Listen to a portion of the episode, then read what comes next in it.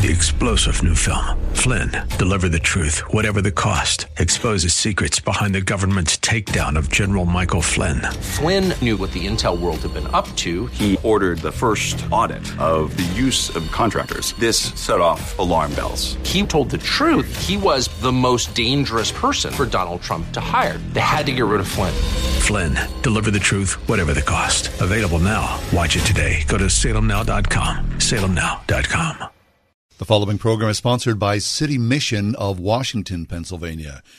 Hello and welcome to Bisburg. I am John Hall, your host for today's show. Dean Gartland is with us. Dean's the president, the CEO of City Mission. Dean, friend, welcome back. Well, it's good to be here, John. Thank always you. good to see you, Dean. Good to see you as well. Yes, uh, always. There's a lot going on uh, at City Mission. I, I, really admire the way that you handle so many things. You juggle uh, a lot of balls at one time. Uh, but for people who are not familiar with City Mission, when you hear the word mission, you kind of think, you know, uh, the old style of three hot meals a day and a cot to sleep at night.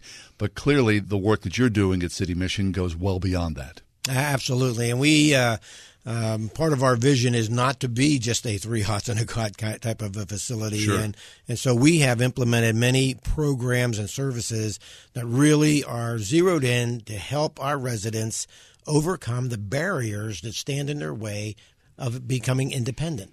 So when people come to us, and they come to us in so many different ways. I mean, they uh, some of some folks have drug addiction problems, some have an alcohol addiction problem, some have some mental health issues, others have some medical issues uh, that that really have hindered them uh, from really living an independent life. And so the mission.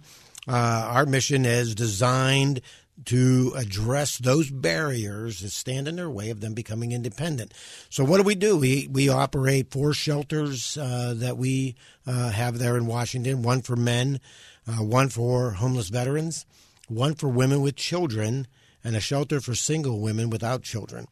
Uh, we also operate a medical clinic that uh, that's that's open five days a week, and everybody that comes to the mission, uh, coming to our program has to be assessed through our medical clinic. Uh, so that uh, and so we partner with a uh, another organization in Washington called Centerville Clinic. And they come in and they have a doctor that's there a couple days a week. Uh, we have a full time nurse there that uh, helps our residents with medication, monitoring that.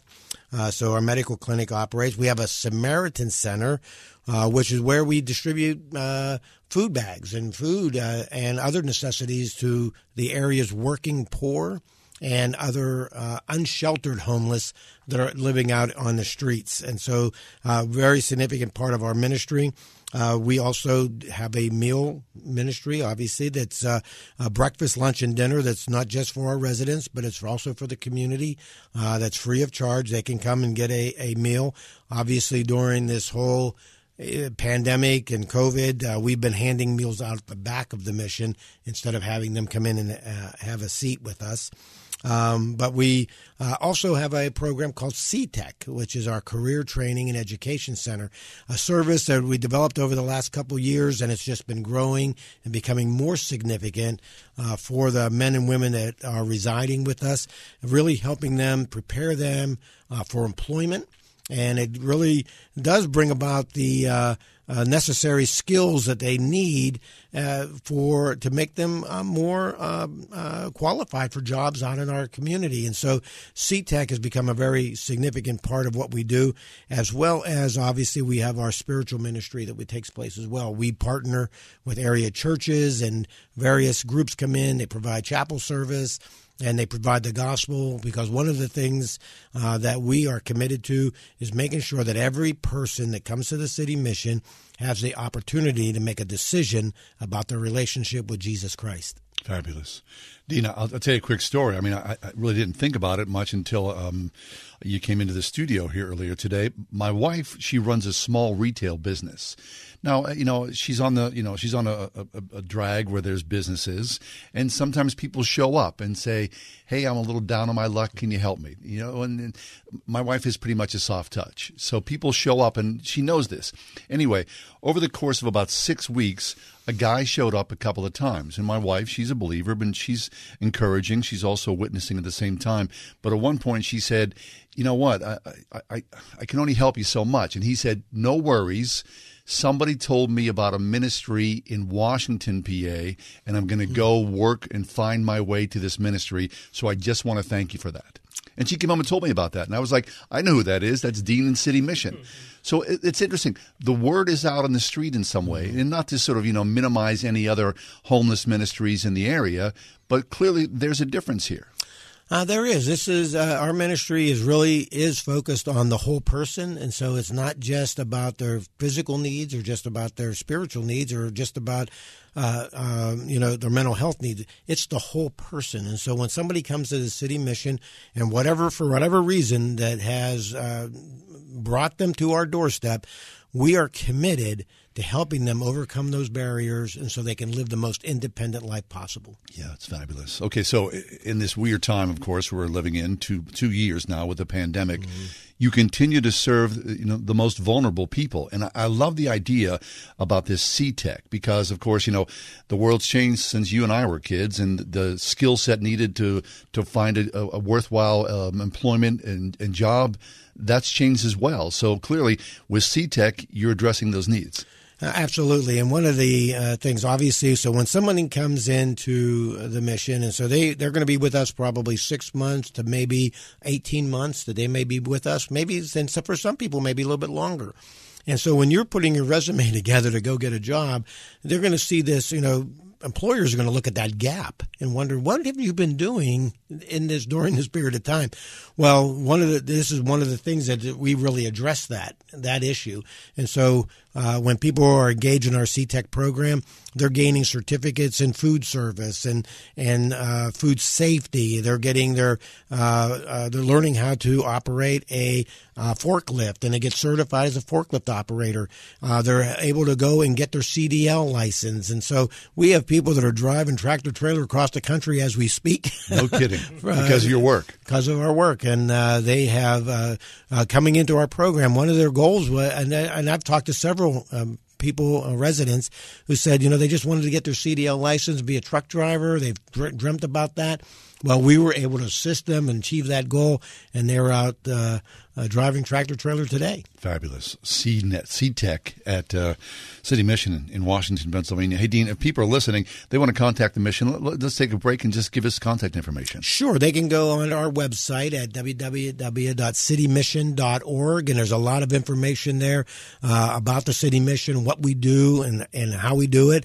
And it also gives them the opportunity to give uh, so they can support our work, uh, or they can call us at 724 222 8530, and uh, I would be glad to talk to them, or they could talk to one of our staff members. Fabulous.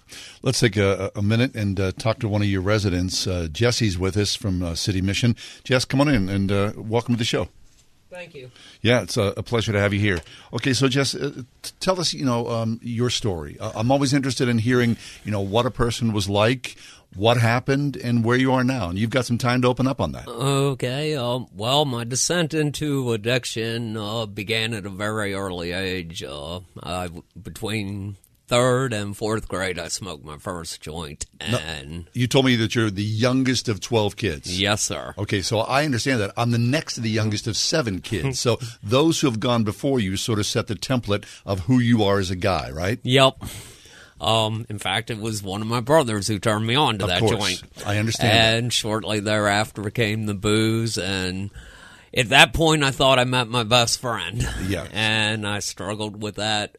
Um, later in life, I've come to realize I was basically self medicating my own mental health problems. Now, you're saying, you know, third or fourth grade. So that's like a, a nine year old or a Yeah. 10 year old. Now, you can only imagine, and of course, you've thought about this, what that does to the brain, right? Uh, it, later in life, I had, but at the time, no. No. And shortly thereafter, I became what is referred to as a trash can. Whatever I could get my hands on to take me out of me. Yeah. So, uh, your journey as a guy has been very difficult. I mean, has there ever been a period where you've sort of strung together any amount of sobriety? Actually, um, in 1993, I was living with a woman, and she said, "Make your choice," and I chose her. And I got sober. I went to a program, and I stayed that way for 20 years. Fabulous. I, uh, 20 years of sobriety. yes, So the template was already there, but then, of course, I mean, you know how sobriety Um, is. It's a day to day thing. I became a workaholic instead of an alcoholic. Yeah. And when my medical and mental health got to the point I had to go through Social Security and get my retirement, and the career was over, back came the alcohol real quickly. Easy to pick it up again. Okay. Yep. Lots of time and a check coming in. Right. Okay. So how long then were you active once again? Uh, that lasted for five years. Uh huh. And in those interim of five years, it wasn't all sunshine and roses, was it? Uh, no. Um, within the first year, I was drinking out of need, not enjoyment, Uh-huh. and uh, it all culminated with me pretty much drinking myself almost to death in Lancaster. Yeah. I was taken by ambulance to the ER. They ended up having to detox me in ICU. I don't know what happened for three days. Yeah. When I woke up, the doctor told me I flatlined on her twice. no kidding. Yep. Well, that had to scare you, didn't it? Yes. That's the day I looked up. I said, I need help. And it was not me speaking, but I told the doctor that I wanted dual diagnosis long term inpatient. Yeah. Okay. So then you found your way. How? What was that journey from Lancaster to Washington, PA? I went to Pyramid um, in Duncansville. Is that a rehab? That is a dual diagnosis facility. They treat both mental health and alcohol and drug addiction at the same time. I see. And uh, from there, I found a three quarter house in Washington for reasons beyond my control, and let's leave it at that because I don't want to tarnish anyone's rep. Um, I had to leave that and was living at a hotel. And in 2018, I called the city mission, and they took me in. And I stayed there till about February and got out and got my own apartment was doing well, came back to the mission as a volunteer in C-Tech, what Dean was talking about. Yeah. It's been the place I've worked since I've been there. Fabulous. And uh, then that wonderful year we had of COVID hit and shut everyone out, and my mental health issues went south on me again. Um, I stopped taking my meds, I stopped going to therapy, etc. And after my roommate uh, got us evicted from our apartment, while I was laid up for a broken kneecap by smoking in it, I called the mission and they happily welcomed me back. Interesting. And honestly, it's been the only home I've truly ever known. No kidding. No kidding. So you're back at the mission. Mm-hmm. Uh, you were, you know, a resident, then a volunteer. Now you're back as a resident again. Uh, the hope is what? When you look at the future, what are you what are you trying to do? Um, well, I am looking to go to a three quarter house because of my mental health issues. I do better in a group environment. I've With made people. that deci- decision with my counselor. And uh, then be back at the mission as a volunteer because for whatever reason, God wants me to be in service at the mission, and I will do that until He tells me otherwise. That's good. for whatever reason. I get that too, Jess. Yeah. Okay, so you brought it up. So let's talk about your spiritual life. I mean, you know, um, when you were out there and all those years of just running wild, any connection to God whatsoever? I always believed in a supreme being. Yeah. but I never had a definition or an understanding of what he was. Right. There was God. There was God, and at the city mission, I learned how to build a relationship with him. Yeah. and that he wanted to have a relationship for me with me, And that's powerful. and it wasn't that he turned on me; I turned on him. Sure. Yeah, that's always how it is, isn't it? Yep. So, all things considered, all the time, all the baggage, all the wreckage, things are on the upturn. Oh yeah, and I'm a firm believer that everything that's happened brought me to where I am today. Yeah. So I wouldn't change a thing. I agree with that. Okay, wh- wh- what I always like, Jess, whenever I, I talk about city mission, you know, just my own experience, I know that right now there's somebody, you know, whether they're in the car or they're in their kitchen, some whatever, you know, somebody's out there who's like you, who's like me, and needs to hear a good word. So, can you speak to that, you know, that addict or that alcoholic and offer some hope? Um, it is better on the other side. Um, it is a struggle. It's not easy, but it's simple. Just be willing to take some simple suggestions. Yeah. Simple suggestions. And to have a place, I believe, like you said, you're calling City Mission home. Oh yes, it, it it's will always be my home, no matter where God takes me. Fabulous. Well, Jess, thanks. I mean, thanks for the transparency and the blessings on your life to hear that story. I, I, I pray that uh, you move forward uh, one day at a time. Thank you. My pleasure. It was a pleasure being here. So there you have it. There's Jesse from City Mission and Dean. Um, again, kudos to the work that you're doing. That you know, there's Jesse who has an opportunity, build something. Pandemic blows things up, but for whatever reason, he doesn't feel the shame that he has to go. Oh, I, I screwed things up. I've got a home. I can come back, and they're going to welcome me once again with open arms. Yeah, and I think that's the uh, one of the key elements that we're dealing with here is the fact that you know sometimes it takes two, three times, or maybe more uh, than that for some things to really kick in and, and, and really create the foundation uh, that a person really needs. And so uh, at the mission, we're uh, always we realize that we understand that. So this is not a you know one shot and you're done kind of a deal. This yeah. is we we understand what the process is. I think that's really key, Dean. Right? I mean, because uh, you know people, uh, and you bring this up, have been in rehab and you relapse again and again and again. So for non addicts or alcoholics, they think what four times, five times, six times you're back in rehab. Mm-hmm. I mean, mm-hmm. get it together. But that's not how it works. No, I wish it was a. I wish it was one and done type of a thing that you you get it and that's it. But uh, we've seen uh, men come and women come through the mission who have been to rehab several times, uh, coming to the mission and and at the mission, one of the things that really is a little is different is the fact that we do bring them uh, to that place of confronting their spiritual life, where they're at, where what do they, what do they believe? Because one of the things in the in when we work in the steps, uh, you talk about making a decision to turn your will and life over to the care of God as you understand Him. Well, we challenge that. What that understand what is your understanding of God? That's so key. It is. It is it is a key. And so whenever they have that opportunity to really challenge on that they really take become very introspective and take a look at their own heart their own life their relationship with God. Because we eh, prior to that it was always kind of surfacey. It was Mushy. never yes it was never really uh, a clear vision of what that really is And, but at the city mission, this is where we have the they get the opportunity to really challenge that. I mean, that's powerful. A friend of mine, and I'm not talking out of school here.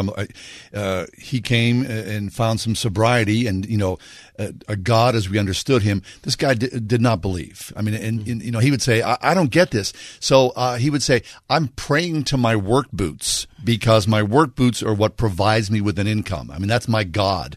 I mean, uh, uh, no one's going to say no to that." right? right? You grab onto something.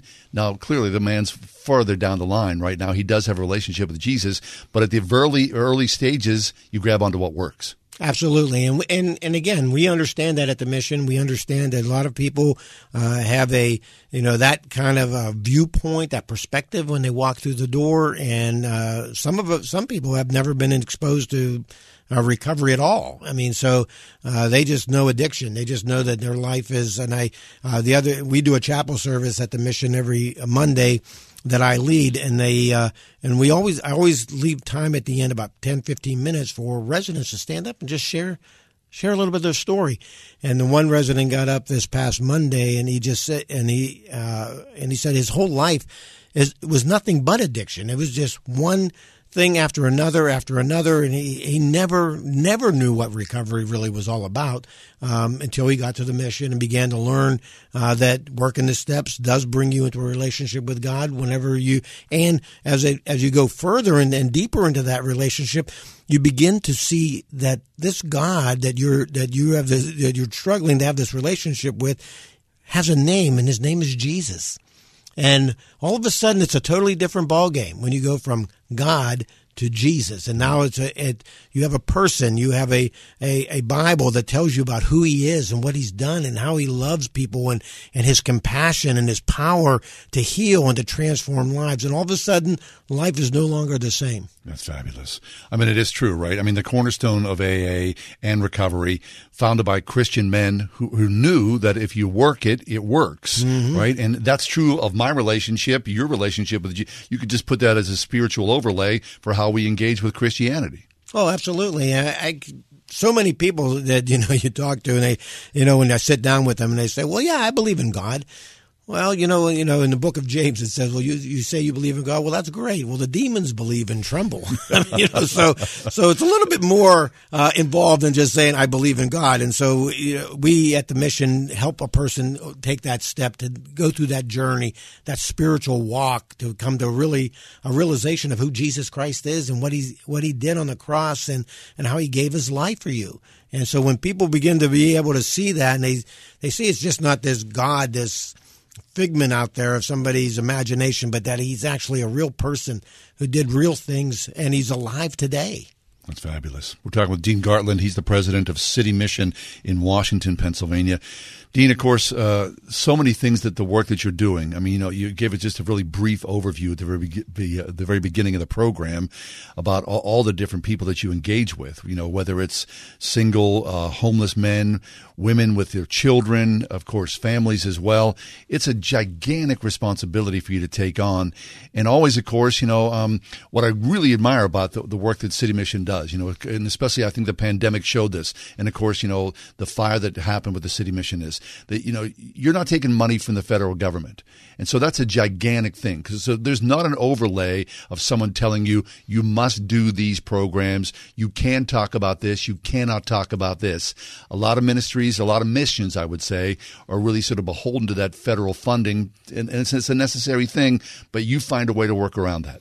Uh, we do, and one of the things is is that we have what a, a tremendous community out there of support of people who uh, believe in what we're doing. They believe in the city mission. They believe in the cause of Christ at the city mission, and so uh, and they and they see the uh, reality of it. They see people getting jobs. They see people's lives being transformed. They see people getting apartments, getting their own place to live. They see they see transformation and many of them are family members of, of, people that are at the mission, and so they know what their family member was like before they came. Mm-hmm. And so, uh, hearing testimonies from them as well, saying, uh, Dean, I can't believe how different my husband is, or my my son is, or my brother is, and and uh, it is very it is a transformational experience to come through the mission, and I think as our as Jesse said, time to you know kind of uh, start listening and taking suggestions from others because uh, as I tell residents when they come here, your best thinking brought you to the city mission. Right. So it's time to be able to start listening what others have to say and share with you. That's right. I mean, one of the adages, of course, is think right, act right, feel right, and you know that, that's exactly what you're trying to do is to get somebody feeling good about themselves, so they're a part of society once again. And you know, you bring up something uh, interesting as well that there's something to be said about being a good neighbor. Mm-hmm. So you know that around you, of course, I mean, not every neighborhood's going to go, "Hey, you're going to bring a homeless ministry into our neighborhood." Well, welcome. There's a lot of pushback from that, but right. you've proven yourself to be a major part of the community, you have been a good neighbor. People see the, the, the good works that come from that. Oh, absolutely. I uh, uh, I think one of the the great uh, elements of the city mission is the fact uh, of the relationship that we have with our community, um, whether it's the the government officials, uh, the politicians, uh, whether it's the business community, our church community, and individuals. They they they see what's going on at the mission. They believe in what we're doing. They see the transformation that takes place. And that's why I always like inviting people to come down and see what we do. Don't just, you know, you hear about it or you get a letter in the mail and, you know, and you see, you, you, you hear from me uh, through a letter, but come to the city mission and actually see everything that goes on because it will tra- it, it is eye opening and it may just transform transform your life as well. Fabulous. Now during the pandemic, of course, you had to turn people away. I mean, there, there's always an opportunity if you see the work that's being done. A lot of people are willing to do something. They want to mm-hmm. be a volunteer. They want to be part of that community. You're open back up for that. Yeah, that's uh, been a, one of the very disappointing things about this pandemic. Uh, has been that we've had to limit. Uh, Uh, and at various times actually eliminate any volunteers or people coming onto the campus in order to keep our residents safe as well as our volunteers and others safe, our staff. Um, so we've had to we've it's been like a roller coaster. So there's been times when we have had nobody. Then there's times we've said, okay, we've opened it up a little bit and brought more brought more volunteers and and did tours of the mission to bring people on. And then we went through another time where we had to eliminate it again. Um, but at the present time, Um, as as we're speaking right now, uh, there is no positive COVID cases on our campus at all. Fabulous. And so we are actually allowing volunteers and tours to take place on a limited basis. Uh, hopefully, we'll get through uh, this year and uh, uh, with with no more uh, crises like that. but but it does hinder uh, that opportunity for people to come and actually see what we do. And, and because when they do do that, people are more apt to give and to support uh, the work. Fabulous. You're spinning a lot of plates at one time, Dean. Hey, Dean, uh, just a, a, few seconds left. Again, we're talking with Dean Gartland, the president, the CEO of City Mission. Give contact information if people are willing to, to visit, to volunteer, to give, to pray. They should do what? Well, they can call the city mission at 724-222-8530 and uh, and find out if we're accepting volunteers or you know or doing tours because uh, a lot of people have called and said they would really love to come and see the mission so the best way to be able to do that is call us and and to be able to uh, find out uh, whether those opportunities are available and of course citymission.org go online you can give you can pray you can find out what our needs are uh, we would greatly appreciate it. Fabulous. Dean Gartland from City Mission. And Jesse, thanks for being with us here today. You're welcome. Thanks for having me. Pleasure's been mine. This has been Bisberg. Thanks for being with us. We'll see you next time. Three star general Michael J. Flynn, head of the Pentagon Intelligence Agency, knew all the government's dirty secrets. He was one of the most respected generals in the military. Flynn knew what the intel world had been up to, he understood its funding. He ordered the first audit of the use of contractors. This set off alarm bells.